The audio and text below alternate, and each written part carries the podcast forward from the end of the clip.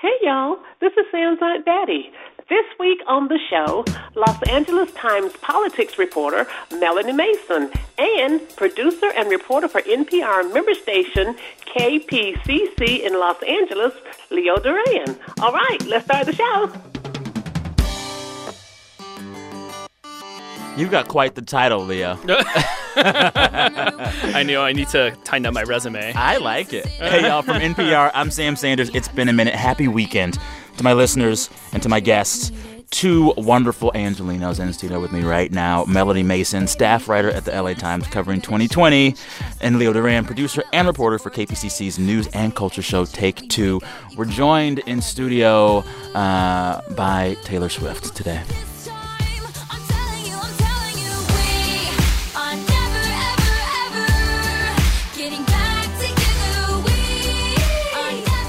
An oldie but a goodie, huh? so Taylor Swift is the woman of the hour this week because she just released her new album, Lover. But um, she also has been talking this week about how she is going to re-record her previous albums over a record label dispute involving super manager Scooter Braun. It's really weird. What I'm really curious about is like how this all works. I was trying to read news stories about this, and you're diving deep into this like well of how the music industry functions, who gets money from where. Yeah. A lot of musicians, when they're really young, starting out, they sign these contracts in which they actually don't own their stuff. They don't own the words, they don't own the music. These recordings belong to someone else.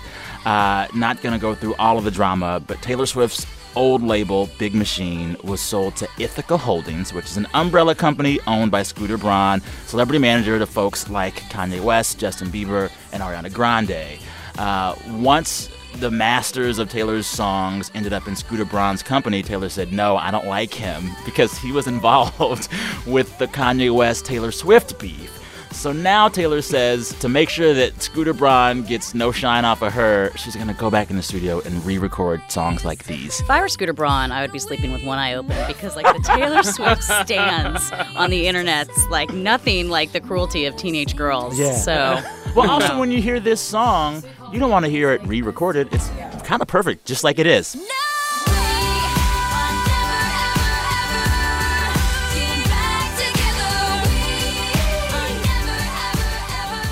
All right, we're going to start the show as we do every week. I'm going to ask my two panelists uh, to, to describe their week of news in only three words. Uh, Melanie, you're up first. All right. I went alliterative this time. Okay. So it was swingy suburban sentiments. I like Um, that. Yeah, you know, not the easiest to say, but it looks Uh-huh. good on the page, which is how I originally thought of it. so first of all, I mean, I think I want to start with the so the L.A. Times, um, Mm-hmm. my employer, and USC came out with a new poll this week um, Uh-huh. that was taking a sort of temperature of sentiments towards President Trump, particularly among Republicans. Mm-hmm. Uh, and the figure that stood out for me was that there are, you know, Donald Trump has absolutely remade the Republican Party as in his image. Mm-hmm. Folks are moving more towards these more populist stances that he has, Mm-hmm. but there are 12% of Republicans that said that they would actually be unhappy if they saw him reelected. And they told that to a pollster. They told that to a pollster. So more than one in 10 Republicans don't want their guy to win re-election. Right. And I mean, granted, I mean, so is 12% like an overwhelming figure? No. But remember, he did not win by blowout margins, particularly, Mm-hmm. in, you know, when we're looking at the Electoral College. And so 12% could be a pretty significant lose figure. people. No, he cannot lose. He can't lose his people. Though the question is, can he expand? He Yeah. can't he can't just be sort of holding on. Yeah.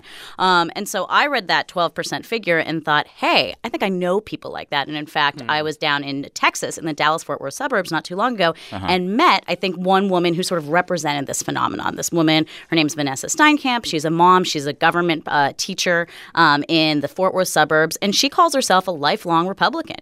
And she told me, I don't really feel like there's a place for me in this Republican Party anymore. Why does she feel that way? So I think that part of it is that she is sort of seen as this kind of old school fiscal conservative, maybe sort of Chamber of Commerce Republican. Doesn't love that the fact that the uh, deficit has been exploding under this administration. Doesn't love maybe some of the other bigger government policies.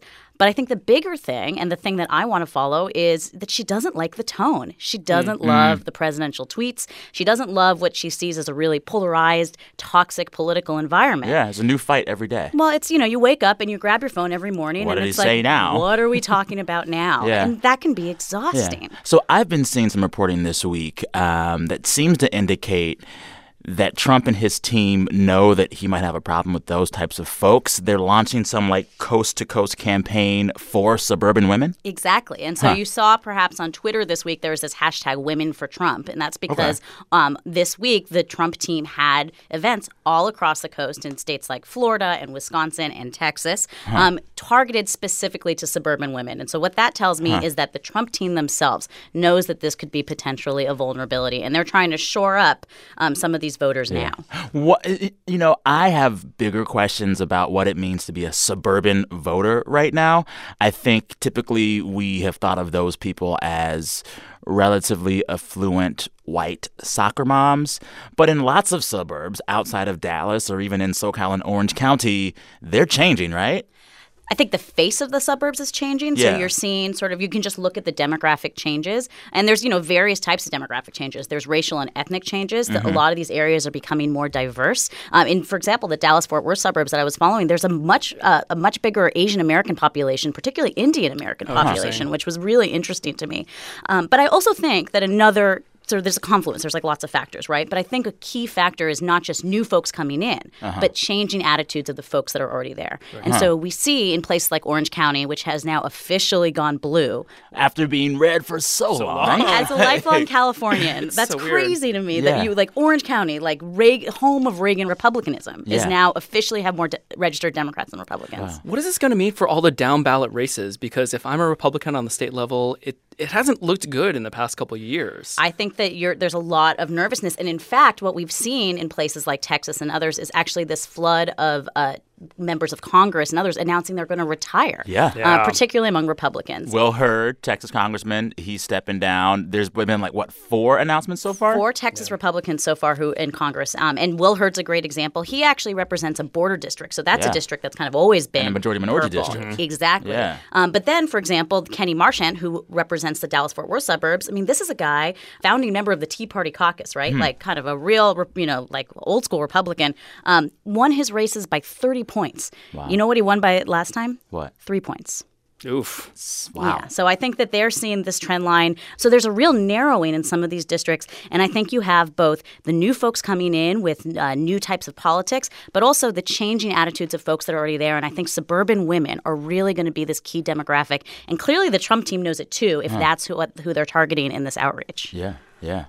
Which party is more divided right now, Democrats or Republicans? I mean, it, we uh, we see every day on cable news like the forty-seven thousand Democratic candidates for president fighting with each other, uh, and like at the top, at least, the Republican Party seems to have like one guy in charge. But it sounds like you're saying if you peel back that top layer, there's some cracks. I think there are some cracks. I think, first of all, it is the people who identify as Republicans, for the most part, they're all in with this president. It's, you know, he has consistently had very strong approval ratings with Republicans. The question is, is who's identifying as Republicans now? And is he losing people who maybe were on the margins or saw themselves as maybe moderates or centrists that just don't see themselves in the place of that party? Um, I think with Democrats, obviously, yeah, you're in the middle of a primary and everyone is mad Everyone's at each other and Everyone's everyone's fighting. fighting. and they're going to be fighting for a long time and we should all just kind of like lock in get ready for for a lot of food fights. But i think that if you're looking another sort of data point in that la times poll that i mentioned uh-huh. is if you're looking at the enthusiasm gap of those who want to see the president reelected as opposed to those who don't it's the latter category that has a much larger enthusiasm mm, gap. I hear you. You're listening to It's Been a Minute from NPR, the show where we catch up on the week that was. I'm Sam Sanders here with two guests Leo Duran, producer and reporter for KPCC's Take Two, and Melanie Mason, staff writer at the LA Times, covering 2020. All right, Leo, you have three words. Yeah, my three words are mostly numbers. It is 10 is 86th. So this is 10 is 86. Yeah, this is referring to Title 10. This is a program that was started in 1970 by President Nixon. Mm-hmm. And what it does, it helps provide low cost or sometimes free Mm-hmm. family planning health services. Think things like birth control or cancer screenings and the like. Mm-hmm. So just last week, Planned Parenthood, that massive organization, announced it is bouncing out of that. It used to be a very big recipient of Title X money. It provide a lot of things around the country to people. Yeah. But the problem is that the Trump administration changed the rules on how that money is issued out. So the difference now is that if you get Title X money, if somebody wants an abortion or has questions about an abortion, mm-hmm. doctors can no longer refer them to where to get one. Hmm. Part of the issue here is that, you know, uh, Planned Parenthood never actually uses any federal money for abortions itself. Um, that's a federal rule itself. Yeah. No one can do that. It was just a matter of them telling people, hey, here's where you can get one if you need it. So instead of actually following these rules, Planned Parenthood decided it is going to stop accepting Title X money. And more than $286 million has gone to fund Title X this fiscal year. And about 60 million of that goes to Planned Parenthood every year. So, what happens if this money goes away from Planned Parenthood's budget? Are we going to see clinics close? I was reading somewhere that they might begin to start charging copays to patients. Yeah, so some in some cases, Planned Parenthood is sort of the only game in town or only game in the state. Yeah. In terms of a patient, uh, actually, most people probably don't realize that they're receiving Title X money. Huh. Maybe now people will ha- start having to pay a copay Yeah. when they didn't expect it, or maybe it's something subtle like longer wait times in doctors' offices. Huh. What I wonder, you know, seeing the headlines around Planned Parenthood this week and abortion being a keyword and Title X being a keyword, in a usual political cycle, I could see this being the issue.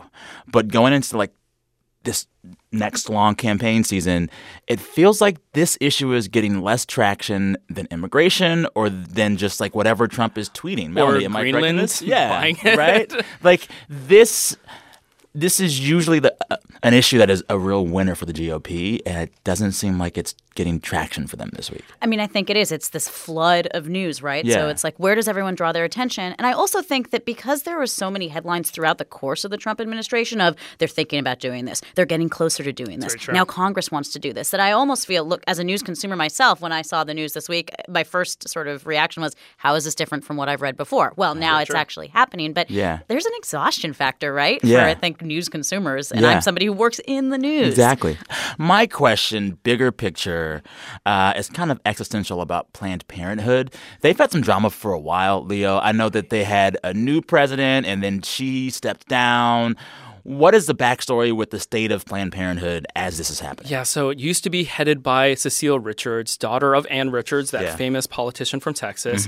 So Cecile retired, and in her place, they hired Dr. Leana Wen, who comes from Baltimore. She was a health planning uh, commissioner there. Yeah. And this was a big departure because Richards was like a big, Big political fundraiser, person. political fighter. Yeah. And this new head, she was more of just a doctor and wanted to focus Right. on healthcare and not fight as much about politics. Right. It checked a lot of boxes in general. I mean, she was a person of color. Yeah. She worked in the inner city. Um, she was a medical doctor. Mm-hmm. I think the problem is that, as she put it in the New York Times, she said, it seemed like Planned Parenthood really wanted somebody who's more of a political fighter, and I'm not that kind of person. Hmm. Uh, Cecile Richards, she was a major fundraiser. That was one of the issues, um, according to some reports. That wasn't Dr. Wen's wheelhouse. She wasn't that kind of person to wine and dine those big moneyed people. And Yeah. that's really kind of one of the big jobs of a CEO or president. it's not really the leader. yeah. It's a it's a fundraiser. Yeah. But I also think that this represents this real philosophical divide right now among both backers of Planned Parenthood and also of abortion rights generally, which is I think that Dr. Wen and others were trying to emphasize, you know, Planned Parenthood is a healthcare provider and abortion is one thing that Yeah. they do, but there's cancer screenings and reproductive health and just a lot for a lot of women it's just kind of like your healthcare. Yeah. Um, and they wanted to sort of play that up. And then I think that there was other sides that said, no, no, this is a fight about abortion, and we can't shy away from that, right? Mm-hmm. And they really, I think, wanted to lean into that. You hear this a lot in the Democratic primary that a lot of folks on the left want the candidates not just to sort of talk around abortion, but sort Hmm. of talk right at it. And so I think that there's this real divide on the left of like, how much do they lean into the abortion debate and say, no, we are really going to be defenders of abortion rights, as opposed to how much do you sort of see it as a holistic healthcare issue? Yeah, it's it, it is interesting to hear both of you talk about these two separate stories, but they seem connected. I think what I hear you both saying is that uh, with the GOP and with Planned Parenthood, uh, there's maybe some cracks in the armor and some philosophical differences about what these organizations sh- should be.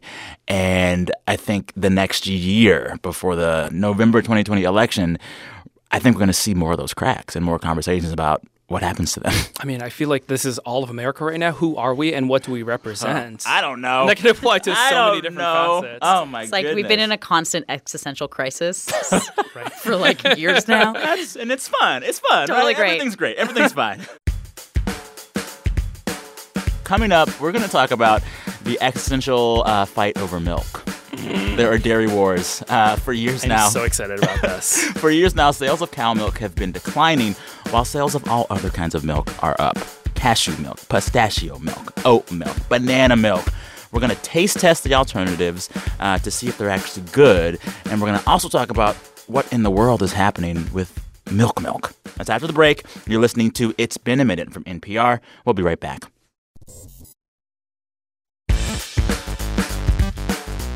Support for NPR and the following message come from Rothy's. Rothy's are the everyday flats for life on the go. Stylish, versatile, fully machine washable, and they go with everything from yoga pants to dresses and skirts. Best of all, there's zero break in period thanks to their woven design, seamlessly crafted from recycled water bottles. Plus, Rothy's always come with free shipping and free returns and exchanges. Find out why BuzzFeed called them their forever shoes at rothys.com slash minute. Support also comes from Discover Card. You check things all the time, like your email or social media. But Discover asks, what about checking something as important as your credit score? Well, Discover makes it quick and easy with their credit scorecard, which is free for everyone, even if you're not a customer. See your FICO credit score and other important information. And once you know your score, you should check to see if your current credit card is the best fit for you. Learn more at discover.com slash credit scorecard. Limitations apply. The yield curve has inverted. In the past, this has been an indicator that a recession is on its way. But will this time be different? Listen to The Indicator from Planet Money, NPR's daily economics podcast, to find out. We are back. You're listening to It's Been a Minute from NPR, the show where we catch up on the week that was. I'm Sam Sanders here with two guests Melanie Mason, staff writer at the LA Times, covering 2020, and Leo Duran, producer and reporter for KPCC's Take Two. Leo, Melanie, question for you yes. Do you put milk in your coffee? I do not. I go black. Okay. Bold choice. Yep. I do that usually, but sometimes I'll have oat milk in my coffee. Um, I bring this up because I discovered this week that there is a new milk alternative that you can buy in Whole Foods banana milk. It joins the ranks Banana of milk. almond milk and cashew milk and pea milk and pistachio milk and oat milk. And I have so many questions. What? What? so, today, for our segment called I Have So Many Questions, we're going to get to the bottom of the milks. So, the Dairy Farmers of America, they reported recently that milk sales were down in 2018 by more than a billion dollars. And at the same time, all these alternative milks, they're like on the rise. The Plant Based Foods Association says that nut and plant milk, that market, it grew 9% in 2018. I have a lot of questions about this. I really, really do. To find some answers, I called up my friend Dan Pashman. He hosts a podcast called The Sporkful. It's all about food, and we tried to make sense of the milk wars, and we also taste tested some of these faux milks. Uh, I was in Los Angeles at NPR West. Uh, Dan was not in the same room with me, but I got him on the line. Here's our chat. Dan Pashman, hi, how are you?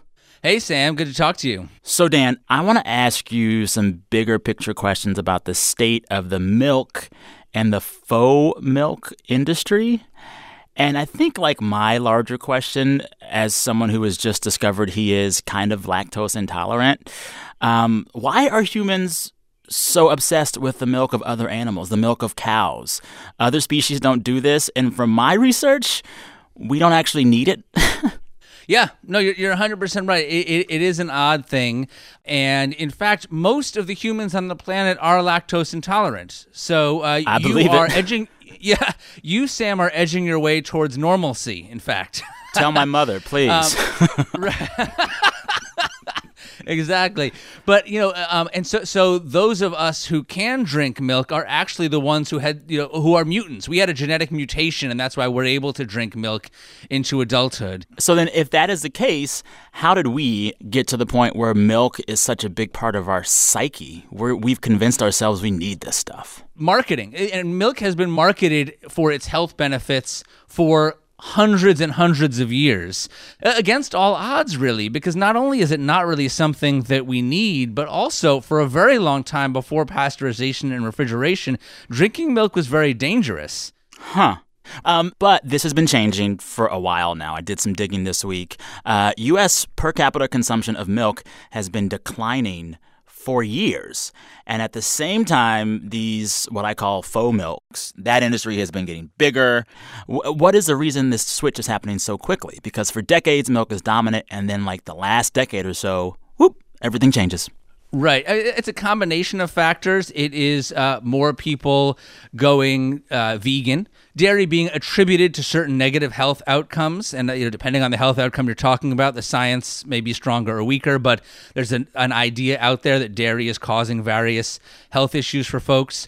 Um, and then there's also just that cereal consumption is also going way down, ah. partly because of people going against gluten and against grains and carbs, and also partly because we don't tend to eat our breakfasts sitting down at a table anymore. And so a bowl of ah. cereal and milk is just not the way more and more Americans are eating their breakfast. I want And a so you breakfast see on the the cereal go. co- Yeah. Exactly, exactly. And so I think these things are all coming together to push us in a direction of less dairy milk, more faux milk. I think it's time to taste some milks. Let's do it. Can I tell you what I have here in studio with me? Yeah, please. I have Oatly oat milk, barista edition. I have organic Three Trees pistachio nut milk. Ooh. and I have what's really newly ascended. I just heard about it this week banana milk. Mooala banana milk, uh, dairy free, nut free chocolate banana milk made with bananas and cocoa. Oh. So you're going to hear me now open up all these things, and I'm going to just put And I'm I'm gonna I'm gonna ride shotgun with you for this, Sam. I got myself some Oatly. Do you have coffee to put it in, or are you just going to drink it straight? I'm just gonna drink it straight. I want to know exactly what it tastes like. I'm I'm doing it. Oh my goodness. well, I'm going to pour out a little coffee into one glass. All right. All right, this is some iced coffee, adding a little dash of oat milk. That's smooth. What do you think? I can taste that it's not quite dairy, but like the mouthfeel is quite nice and, and, and smooth. It definitely tastes oaty. You know, if you ever just taken a couple rolled oats right out of the container and popped them in your mouth, that's kind of what it tastes like. I mean, it, it's sort of like if you ever make oatmeal um, with a lot of liquid in it, so it gets a little bit soupy. It's that, yeah. It, It, it tastes like the, the liquid in that Yeah. bowl of soupy oatmeal. all right, oat milk, thumbs up or thumbs down? I give it a thumbs up. Samesies. All right, now we're gonna do pistachio milk. Do you, I don't. You might not have pistachio milk on you. I don't have it with me, right. but I'm, I'm curious to hear what you think of it. All right, with the coffee. No, Not working for you? uh, Can you describe it? it's thinner than the oat milk, so it doesn't feel like milk. And the essence of pistachio is such that it just needs to be pistachio ice cream. It can be nothing else. Right. Ooh, can't do this. so I don't have pea milk in studio to try it right now, but like, what do you think about it? it it's just like twelve year old Sam is like, haha, saying pea milk. That's funny. Yeah. I- right. I mean, and you know, there's a whole big controversy because the dairy industry does not want all these alternative milks to be able to call themselves milks. And Yeah. they're trying to stick this entire other category of milk with the term nut juice. So, yeah, right, which clearly was made up by people who did not want anyone to like that product. Yeah, no one should say the Um, words nut and juice together. But I think that the pea milk is interesting because, you know, pea protein is a key ingredient in a lot of the alternative burgers, like the Impossible Burger, the Beyond Meat Burger. But, like, you know what another really good way to get pea protein in your body is, Sam? Eat some peas. That's right. Eat peas. like, I, I feel like a lot of these turning foods into beverages, you lose something. Oh yeah, or like turning foods into other foods. Even the whole question of making vegetables into fake beef patties. Can't we just eat vegetables and enjoy vegetables? R- right. I agree. Vegetables are delicious.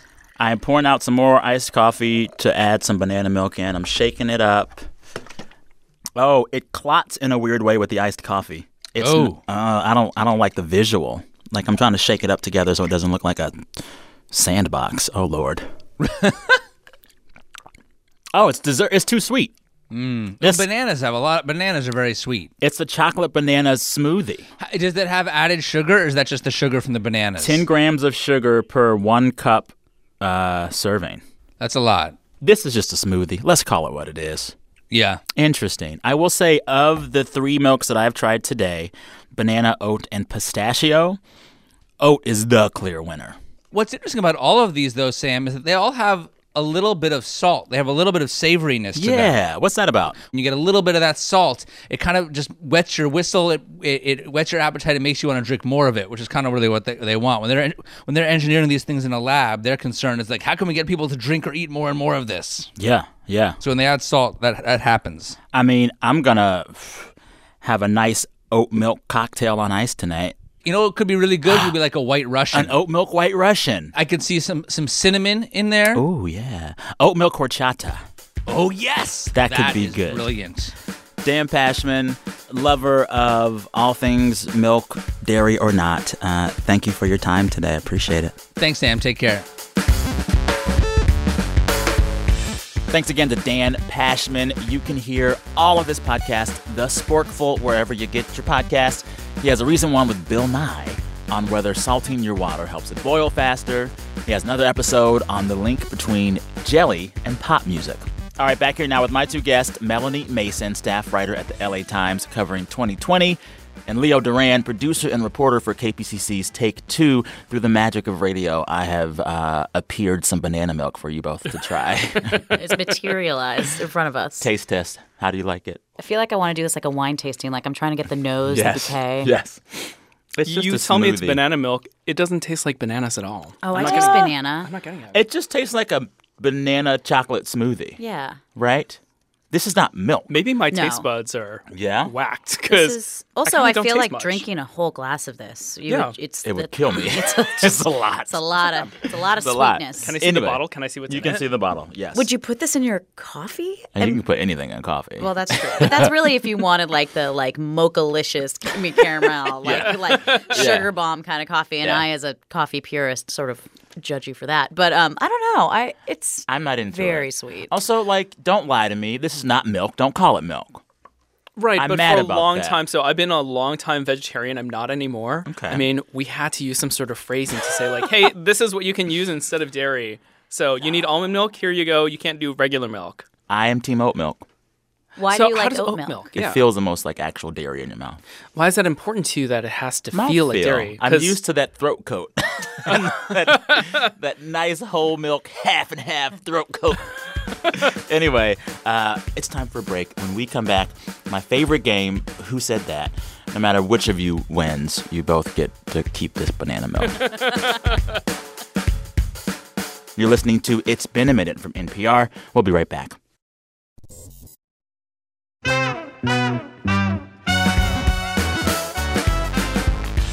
Support for this podcast and the following message come from APM, presenting the podcast Educate.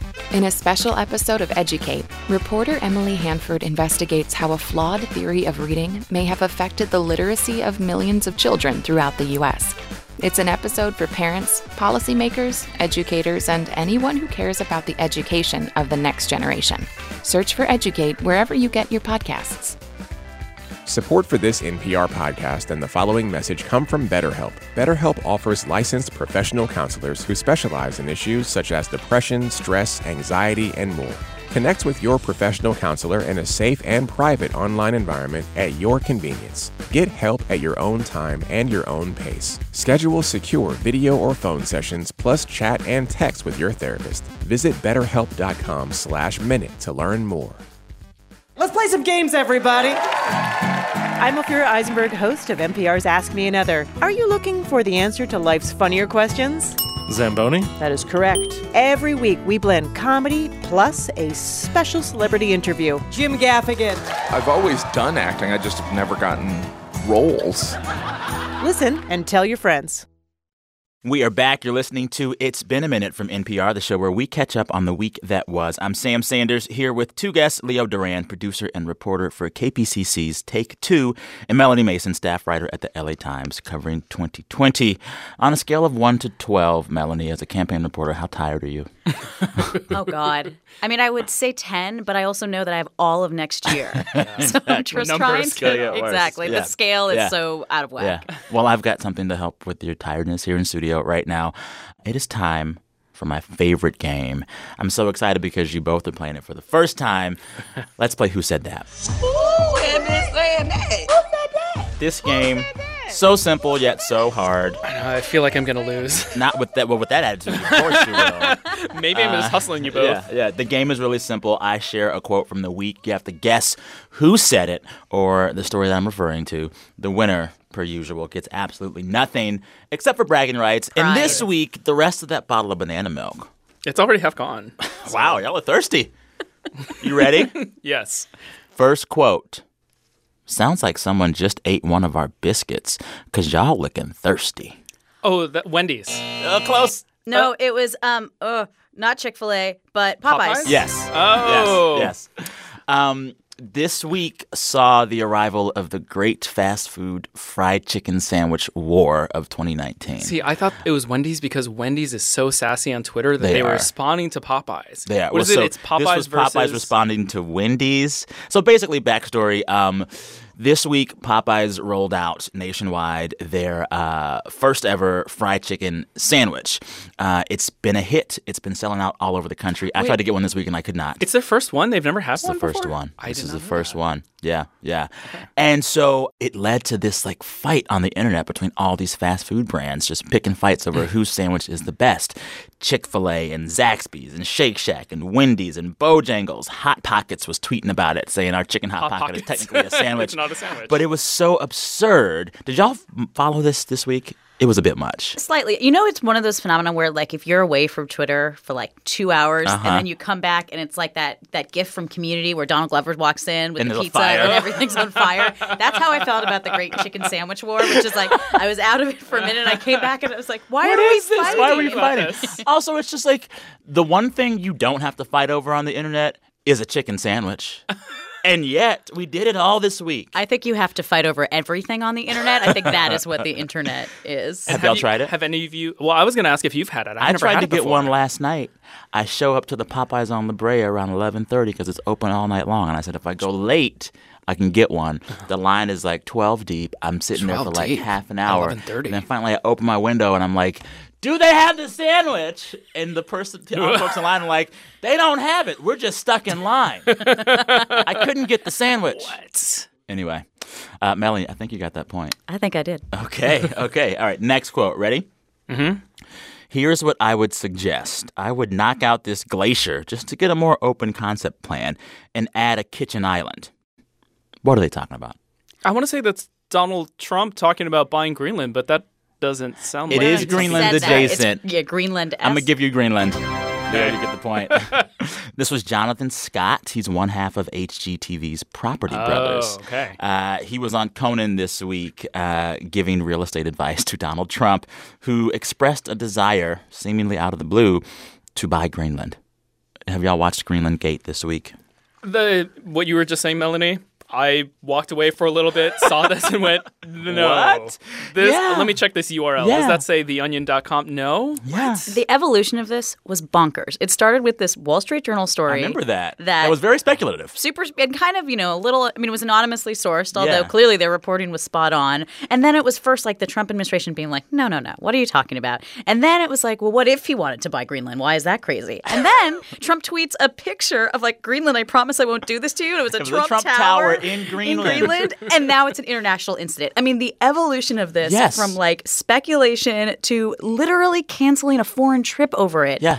Is I don't spinning. It's the weirdest diplomatic row that I know it's it's serious, um, but I just think it's the most hilarious thing I've ever seen. I don't know how this is going to play out. This is the best news story though because I actually learned facts. Which, Yeah. Did you know that the U.S. Has tried to buy Greenland Twice before? before. Twice. And it's in fact I think written into the Constitution or some sort of documents that if Denmark wanted to offload Greenland, that it had to be through a vote of the pe- the people on Greenland. Like there were actual mechanics steps. Yeah. involved. So at least we're all a little bit smarter because of this episode. You see the silver lining, don't you?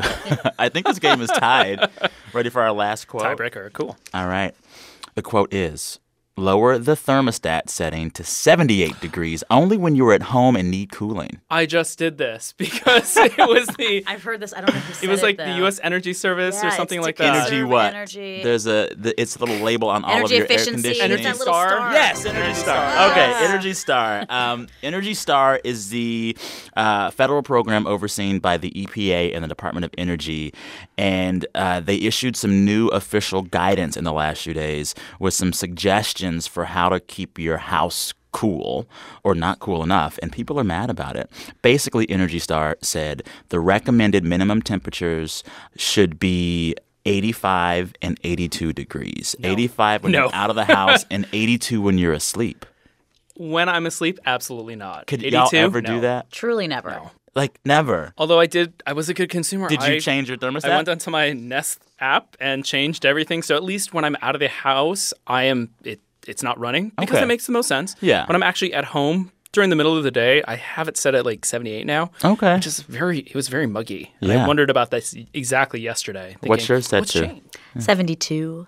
okay i'm a 71 guy i'm gonna get we're gonna get hate mail i'm gonna get hate mail oh my goodness all right Not me. um, I'm sitting drinking banana milk. Yes. Speaking of banana milk, you win all the banana milk this week. Enjoy it. Both of you did great. Leo, you won. Congratulations. That concludes Who Said That. Now it's time to end the show as we always do. Every Friday, we ask our listeners to share with us the best thing that's happened to them all week. We encourage folks to brag. They always do. Anjali, hit the tape.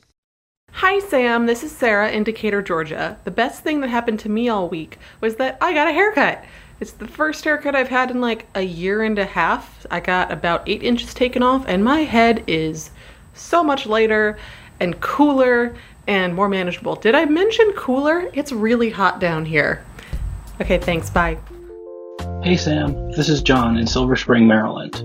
The best thing that happened to me this week is that my boyfriend Stefan and I finally decided to move in together. The best thing that happened to me this week is we're finally going to close on our first house. Hi, Sam. This is Alex from Michigan. The best thing that happened to me this week is being reunited with my amazing wife. We've spent the summer living apart as we've been moving from Somerville, Massachusetts to Ann Arbor, Michigan. And my wife is such an amazing employee that she gave her job five months' notice. Hey Sam, this is Ariel in Portland, Oregon. Woo! Uh, today is a special day, Friday, August 23rd, because me and my fellow classmates are graduating from our trade school where we will now be certified wind turbine technicians. Hi, Sam. This is Katie in LA. The best part of my week is after eight months of searching and two months of being unemployed, I finally got a job that I'm super excited for. To make this week even better, my mom also got a job after searching for six months. To celebrate, we got margaritas and went to Disneyland. Hi, this is Christopher from New Hampshire, and the best part of my week is going home from the hospital after five weeks in the hospital. We love your show. Thanks for everything. Have a great weekend. Bye. Christopher. I'm glad you got out, buddy. Way to go, Christopher. Good job, Christopher. Thanks to all the folks we heard there Sarah, John, Claire, Alex, Ariel, Katie, and Christopher. We listen to all these that come in and they cheer us up every week. Keep them coming. If you want to share your best thing with me at any point throughout any week, just record the sound of your voice on your phone and email that file to me at samsanders at npr.org. samsanders at npr.org. All right. Time to go home. That's did it. Taylor, take us home. I want the re recording of this song to be like a goth version. Ooh, like metal? Yeah. Yeah. Wouldn't that be fun to listen to? Taylor, do it. Her You're doing it? listening. Yeah, sure, why not? Thanks to my guests this week Melanie Mason, staff writer at the LA Times covering 2020, and Leo Duran, producer and reporter for KPCC's Take Two. Glad y'all both were here. Thank you too. This was really Thank fun. you, Taylor. yes, yes, for your discography, your body of work. All right, this week the show was produced by Brent Baughman and Anjali Sastry with help from Sophia Boyd. Our fearless editors are Jordana Hochman and Alex McCall. Special thanks to our engineer, Josh Newell. Our director of programming is Steve Nelson, and our big boss is NPR's senior VP of programming, Anya Grundman. Thanks for listening to It's Been a Minute from NPR. I'm Sam Sanders. Talk soon.